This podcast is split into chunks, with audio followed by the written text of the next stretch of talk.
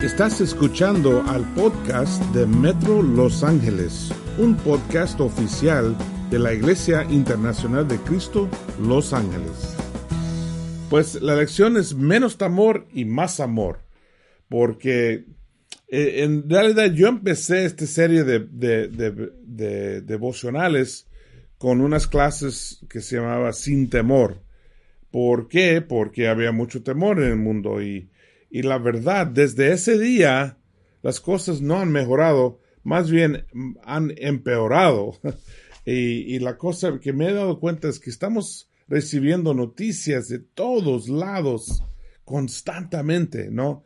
En teléfono, celular, la televisión, en, en, muchos lugares, en muchas maneras diferentes y muchas noticias malas que que nos afecta, ¿no? Afecta el cerebro, afecta, afecta el corazón y, y, y, nos puede hacer desanimados, ¿no? Y más con, con todo lo que está pasando en este mundo con el virus, corona, con el COVID-19. Ah, y si das cuenta, o si estás mirando las noticias, estás mirando los nombres de muchos muertos, muchos, muchos, muchos. Yo ni sé el, número. He, he, he dejado de contar, de estar mirando los números, porque de verdad es espantoso, es increíble, ¿no? Y, y también si yo sé que está afectando mucho a todos nosotros los finanzas, y la economía, y algunos no saben si su trabajo va a estar ahí o si no van a tener trabajo. Y yo hablé con un hermano ayer que, que está vendiendo su carro, ¿no? Para pagar los pagos y y yo sé que muchos de nosotros estamos ah, haciendo cosas para cómo sobrevivir, ¿no? Cómo, cómo seguir en la vida. Y, y, a la vez, con eso que está pasando, todo lo que está pasando, la, eh, la, situación política está empeorando mucho en los Estados Unidos. Las cosas se están poniendo muy calientes y, y hay un ambiente de nosotros, nosotros contra ellos. ¿No? Y, y, mucha división en este país, realmente en el mundo, ¿no? Aún el presidente está peleando con el líder de China. Ayer hubo, anteayer hubo un, un, una decisión mundial de muchos países, pero los Estados Unidos no estuvo en esa decisión. Y es muy triste porque antes los Estados Unidos era el líder en las cosas buenas también. La ayuda ah, mundial y ayudando a países pobres y pero ahora uh, todos estos países eran como 40 países haciendo como un pacto juntos para, para encontrar remedios para el virus y la economía y trabajar juntos. Y este país no es tan triste, pero, pero también hay mucha plática de odio y de gente criticando grupos y países y razas diferentes y como el mundo está dividiendo entre nosotros y ellos, republicanos contra demócratas, americanos contra mexicanos, gringos contra la raza, ¿no? Rectos contra pecadores, buenos contra malos y todos estamos como absorbando, no sé si eso es una palabra, como estamos recibiendo, recibiendo y llena el corazón, llena la mente, llena, yo diría, hasta los células del cuerpo, ¿no? Que nos afecta, ¿no?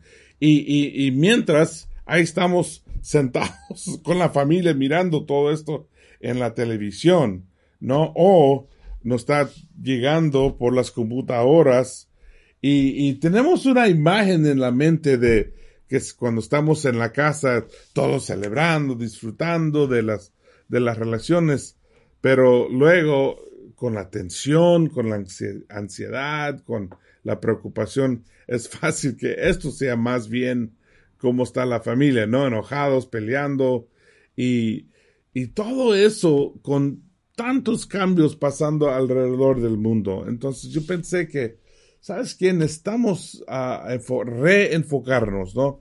Enfocarnos de nuevo. Yo tengo uh, una uh, telescopio, sí, se creo que es telescopio, que me compró mi esposa y, y, bueno, antes yo tenía uno antiguo, ¿no? Que yo podría ver la luna, podría ver marzo, podría ver, casi ver Júpiter, las líneas y era muy increíble. Pero, la, pero como cuando yo enfocaba en eso, y yo llamaba a la gente, ven a ver, ven a ver, siempre ya había salido, ¿no? Y ya había salido del enfoque. Entonces tenían que moverlo de nuevo, ponerlo de nuevo, rápido, rápido, miran. Porque, ¿Por qué? Porque la Tierra está moviendo rápido, el planeta está moviendo, todo está moviendo, todo está cambiando. Entonces siempre tenía que reenfocar, reenfocar, reenfocar. Mi esposa me compró un telescopio nuevo que tiene motor y se enfoca solo mismo, él mismo. Siempre está poniendo un enfoque, enfoque, enfoque, enfoque. Y cada dos minutos escuchas, significa que está poniendo el enfoque, enfoque, enfoque. Y yo pensé, bueno, así es mi vida, ¿no? Cada día tengo que enfocarme, tengo que reenfocarme, ¿no? Porque salgo del enfoque y pierdo mi enfoque. Y, fíjate que hablé de esto en el principio, que hay 365 versículos que hablan del temor, de no temas, no tengas miedo, no te asustas, no te preocupes, no, no hay que tener temor. 365. Es decir, hay un versículo por cada día del año. Fíjate, fíjate en eso. Qué increíble que, y, la verdad es el mandato más común en la Biblia. Más que amar a Dios o amar a tu prójimo, más que, que, que obedezcan o cualquier otro, es que no tengan temor, que no caminen en temor. Y, y Dios siempre nos está diciendo, ¿no? Eh, me, me, gusta en Isaías 43, dice, no temas, que yo te he redimido, te he llamado por tu nombre, tú eres mío. Cuando cruces las aguas, yo estaré contigo. Cuando cruces los ríos, no te cubrirán sus aguas cuando caminas por, por el fuego. No te quemaría, no te quemarás, ni te abrazarán las llamas. Yo soy el Señor tu Dios, el Santo de Israel, tu Salvador. Me encanta eso, porque dice, mira, reconoce que vamos a pasar por tiempos difíciles y vamos a sufrirlo de vez en cuando, pero no nos va a destruir, básicamente lo que está diciendo. Es que a pesar de lo mucho que nos va a pasar, Dios va a estar con nosotros y podemos superarlo todo, todo. Y, y Dios ni, ni nos quiere andar preocupados. No, Él nos quiere seguros en Él. Dice en Filipenses 4, dice, no se inquieten por nada, más bien en toda ocasión, con oración y ruego, presenten sus peticiones a Dios y denles gracias, y la paz de Dios, que sobrepasa todo entendimiento, cuidará, sus corazones y sus pensamientos en Cristo Jesús. Fíjate, Dios no quiere que estemos aquí preocupados, ansiosos, temorosos, enojados, frustrados, todo lo que viene con lo, con lo que está pasando en el mundo. Y Él no quiere eso. Él quiere que, que estemos viviendo con seguridad, con fe, con amor, y, y, y aún a pesar de todo lo que está pasando en el mundo, con tranquilidad, con lo que se llama shalom, con, con la paz que solo viene de Él. Y si es posible, hermanos, yo creo que, que, que hay algunas cosas que tenemos que entender. Primero, necesitamos entender quién, quiénes somos. eso es muy importante. La verdad es, no somos republicanos o demócratas, americanos, ni mexicanos, ni gringos, ni raza, ni rectos, ni pecadores, ni buenos, ni malos.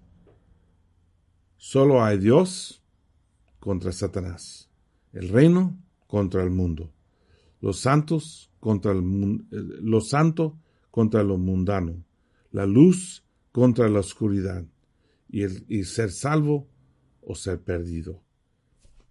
Es la realidad y todo es uno u otro. No las otras cosas. Esos son temporales, son del mundo y no valen nada realmente. Esto es lo que vale. En cuál lado estás, ¿no? Nosotros contra ellos, no. Es nosotros contra Satanás. Y eso es la realidad. Nosotros necesitamos saber quiénes somos, tu identidad.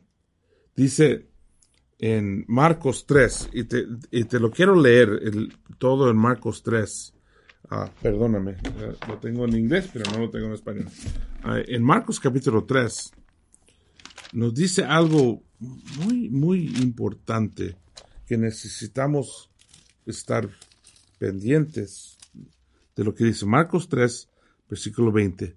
Después entró Jesús en, en, una casa y otra vez se juntó tanta gente que ni siquiera podían comer él y sus discípulos. Cuando lo supieron los parientes de Jesús, fueron a llevárselo, pues decían que se había vuelto loco. Fíjate, la familia de Jesús pensaron que él se había vuelto loco. ¿Qué pasó? Cuando nació él, vinieron ángeles para anunciar su nacimiento. La misma Madre María habló con los ángeles. ¿Cómo es que ella se olvidó todo esto? Pues sabes que me doy cuenta que a veces se me olvida los milagros que Dios hace en mi vida. A veces se me olvida cuán bueno es Dios, qué increíble es Él, las cosas que me ha hecho para salvarme, para bendecirme, para darme todo lo que necesito. La verdad, la, verdad triste es que a veces se me olvida y me siento, me siento desesperado o enojado o frustrado, no pensando en todo lo que Dios ha hecho ¿no? que no podemos olvidarnos. dice, también los maestros de la ley que habían llegado a Jerusalén decían, Belcebú, el propio jefe de los demonios, es quien lo ha dado a este hombre el poder de expulsarlos. ellos no sabían quién era Jesús. Pensaron que venía de Satanás. No entendieron ni quién era Jesús ni quién eran ellos. Identificación falsa, ¿no? No lo entendieron. Dice Jesús los llamó y se puso un, un ejemplo diciendo, ¿cómo puede Satanás expulsar a propio Satanás? Un país dividido en bandos enemigos no puede mantenerse. Una familia dividida no puede mantenerse. Así también, si Satanás se divide, si divide y se levanta contra sí mismo, no podrá mantenerse, habrá llegado su fin. Fíjate, él dice, nadie, nadie dividido puede mantenerse, ni una casa, ni una nación, nada. La casa dividida va a caer. Y es muy importante entender esto porque yo creo que a veces cometemos el error de pensar que nosotros contra ellos hasta la iglesia puede ser ellos. Hasta los hermanos pueden ser ellos. Hasta que podemos mirar como otros hermanos o, los líderes, como yo, o otros líderes, y pensar, ah, ellos, ellos, ellos, ellos. Y hemos permitido a Satanás dividir nuestros corazones. Hemos permitido al diablo causar confusión de quiénes son los amigos, la familia, y quiénes son los enemigos. Y, te quiero dar la advertencia, hermanos. Ten cuidado de esto. Yo creo que ahorita, en los próximos meses, muchos van a estar hablando de la política. No podemos permitir que las cosas políticas dividen a los hermanos. ¿No? O es fácil que Satanás se meta y, ah, el líder esto, o tu líder, o tu líder de charla, o tu líder del ministerio, ellos esto, esto, esto esto. No dejas, no permites que Satanás entra y causa divisiones. Hay que ser unidos. Y este, este tiempo ahorita, la verdad, estamos siendo probados. Si hemos dejado que la falta de reuniones, la falta de tecnología, que nos hace separar, que nos ha dividido, ¿no? Que no estamos tan conectados. Eso es la meta de Satanás. No dejas, hermanos, no dejas que Satanás te separe, te divide de los hermanos. Hay que estar más conectados. La verdad, honestamente, la, región metro, la iglesia aquí en Los Ángeles, ah, en nuestra región, somos más fuertes hoy día que hace seis semanas, cuando empezó el cuarentino. Somos más fuertes. ¿Por qué? Porque los hermanos están llamando más, platicando más, animándose unos a otros. ¿Por qué? Porque tú cambiamos la mentalidad de conectar en cualquier manera que podemos. Antes, ah, espero hasta miércoles para saludar al hermano. O, ah, yo lo voy a ver el domingo. Pero como no lo vamos a ver el domingo ni miércoles, estamos llamando, platicando, orando juntos, confesando en reuniones de Zoom, platicando y animándonos unos a otros, pero no todos. Es muy triste porque hay algunos hermanos que están alejándose más, separándose más. Y Satanás te va a matar, te va a matar espiritualmente, te va a quitar del rebaño de Dios. Eso es su meta. Su meta es destruirte a ti y a tu familia, a tus hijos, tus nietos y quitar toda la esperanza que Dios te ha dado, que Jesús te ha dado. No permites eso, hermanos. No, hay que estar más conectado, hay que estar platicando y orando juntos y animándonos unos a otros. Y fíjate lo que dice Jesús. Nadie puede entrar en la casa de un hombre fuerte y robarle sus cosas. Si no lo, si no lo ata primero, solamente así podrá robárselas. Es decir, que nadie va a entrar a tu casa y destruir tu casa sin tu permiso. Porque si tú estás ahí, tú puedes controlar lo que pasa y lo que no pasa. Tú puedes controlar si estás conectado bien o si andas dividido, separado del reino de la iglesia, ¿no? Tú, es tu decisión. Y tu decisión va a afectarte a ti, a tu matrimonio, a tu familia, a tus hijos y tus nietos. Y los hijos de ellos. Entonces, sí, nuestras decisiones, nuestra acción tiene impacto grande y por generaciones. Entonces tenemos que tener esa convicción ¿no? Y dice, él dice, les aseguro que Dios dará su perdón a los hombres por todos los pecados y todo lo malo que digan, pero el que ofenda con sus palabras al Espíritu Santo nunca tendrá perdón, sino que será culpable para siempre. ten cuidado de no ofender el Espíritu. El Espíritu está trabajando fuerte para, para mantenernos unidos, ¿no? Y dice 30, esto lo dijo porque ellos afirmaban que tenía un espíritu impuro. Y digo en 31, dice, entre tanto llegaron la madre y los hermanos de Jesús, pero se quedaron fuera y mandaron llamarlo. La gente que estaba sentada alrededor de Jesús le dijo, tu madre, tus hermanos y tus hermanas están afuera y te buscan. Entonces, la familia de él, que tienen un crisis de identidad, se han olvidado quiénes son, se han olvidado quién es Jesús, están pensando mundanamente. Mi hijo se volvió loco, tapete sanando a la gente y predicando de su, su Padre Celestial. No entendieron lo más básico, se les olvidó. Ahora fíjate bien lo que dice Jesús. Él dice, 33. Él les contestó, ¿quiénes son mi madre y mis hermanos? Luego mirando a los que estaban sentados a su alrededor, añadió, Estos son mi madre y mis hermanos, pues cualquiera que hace la voluntad de Dios, ese es mi hermano, mi hermana y mi madre. Este nosotros contra ellos. ¿Quiénes son nosotros? Todos los que hacen la voluntad de Dios. Es nuestra familia, familia principal. Nosotros, los latinos, somos bien conocidos por la lealtad a la familia, ¿no? Cuando hay un cumpleaños, todos deben estar ahí. Cuando hay una celebración de aniversario, todos deben estar ahí. Cuando hay quinceañera, todos deben estar ahí. Pero ¿qué tal la lealtad a la familia de Dios? Que para Dios es lo más importante.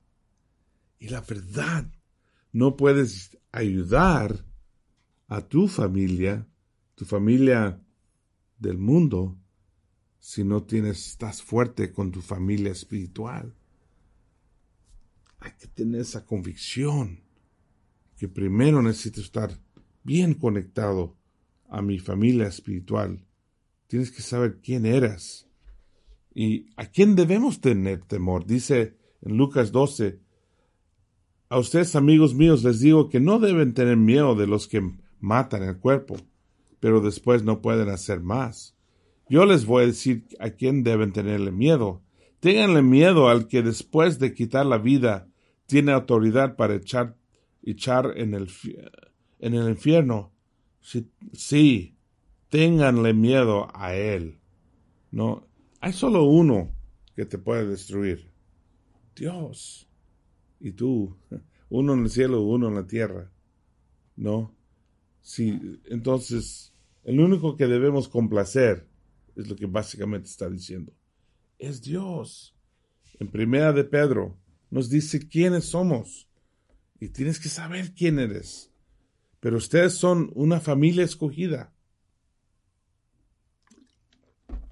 ¿Cuál familia? Familia Carrillo, familia Sánchez, familia Martínez, familia Esperanto, familia Joaquín, ¿no? Familia escogida. Somos la familia escogida. Un sacerdocio al servicio del rey una nación santa, un pueblo adquirido por Dios, y esto es así para que anuncien las obras maravillosas a Dios, el cual los llamó a salir de la oscuridad para entrar en su luz maravillosa. Somos una familia muy especial, pueblo escogido, nación santa, llamados a la luz. Eso es lo que somos y ellos son los nosotros. No importa la raza, el idioma, no importa blanco, negro, rico, pobre, educado, sin educación, no importa. Lo que importa es que somos familia de Dios. Y hay que recordar eso, hermanos, y tener convicción de eso, de que nadie, no permitimos nadie ni nada pero también necesitamos saber por qué estamos aquí. Y ahí lo dice. Y esto es así para que anuncien las obras maravillosas de Dios. Para nosotros poder compartir al mundo cuán grande, increíble es Dios. Por eso estamos aquí. Entonces, hermanos, espero que esto te anime, te dejo y te encargo con estos retos. ¿Qué puedo hacer en este tiempo de cuarentino? Bueno, tengo que mostrar que estoy agradecido. ¿Y por qué estoy agradecido? Debes escribirlo, compartirlo, escribir. Yo te doy el reto de escribir 100 cosas por los que estás agradecido. Hay más que 100, hay miles. Pero ponerlo 100, mm, eso te va a cambiar, te va a animar. ¿Y quién puedo animar hoy? La Biblia dice, anímense unos a otros, ¿no? Es mandato, no es sugerencia. Debemos estar animándonos. Hay teléfonos, podemos llamar. Hay, algunos tienen computadoras, pueden vernos y practicar y animarnos unos a otros. Y debemos. ¿Y cómo puede ser activo hoy? Hay cosas que hacer, no, nadie debe estar ahí sentado. Algunos siguen trabajando en una casa. Algunos están perdiendo mucho tiempo. Debes hacer algo constructivo, positivo. Hay mucho que hacer. ¿Qué puedo servir y cómo puedo servir hoy? Si no sabes qué hacer, pregúntame, mándeme un correo. Yo te digo, yo te doy unas cosas que hacer. Hay mucho que hacer. Ayudar a tu familia, servir a los vecinos, a los hermanos en la iglesia. Hay mucho que hacer. Y lo último es preguntar qué impacto tendré hoy. No, empezar con esa pregunta cada mañana. ¿Qué clase de impacto voy a tener hoy en mi casa? ¿Algo positivo? ¿Voy a ayudar a mi casa a ser más como Jesús o menos? Es tu decisión.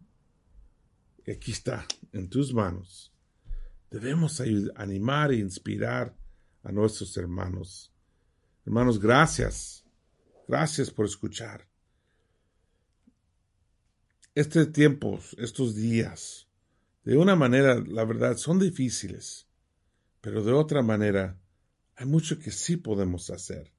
Y no por no poder hacerlo todo, vamos a dejar lo que sí puedo, ¿no? Lo que sí podemos, debemos hacer. Hermanos, gracias. La última cosa que quiero decirte es que en el 17 de mayo vamos a hacer una colecta para los pobres, porque tú sabes, las cosas son difíciles aquí, pero somos más difíciles en México, o en Brasil, o en África, o en uh, Cambodia. Hay muchos países pobres. Y, y nosotros, sus hermanos, queremos ayudar a los hermanos en esos países. Y va a haber una colecta, una colección especial, precisamente para eso, para ayudar a los muchos hermanos. Hermanos, gracias por escuchar, gracias por estar con nosotros. Que Dios los bendiga. Acabas de escuchar el podcast de Metro Los Ángeles. Para encontrar más información de nuestro ministerio, favor de visitar a la página metrolaregion.com.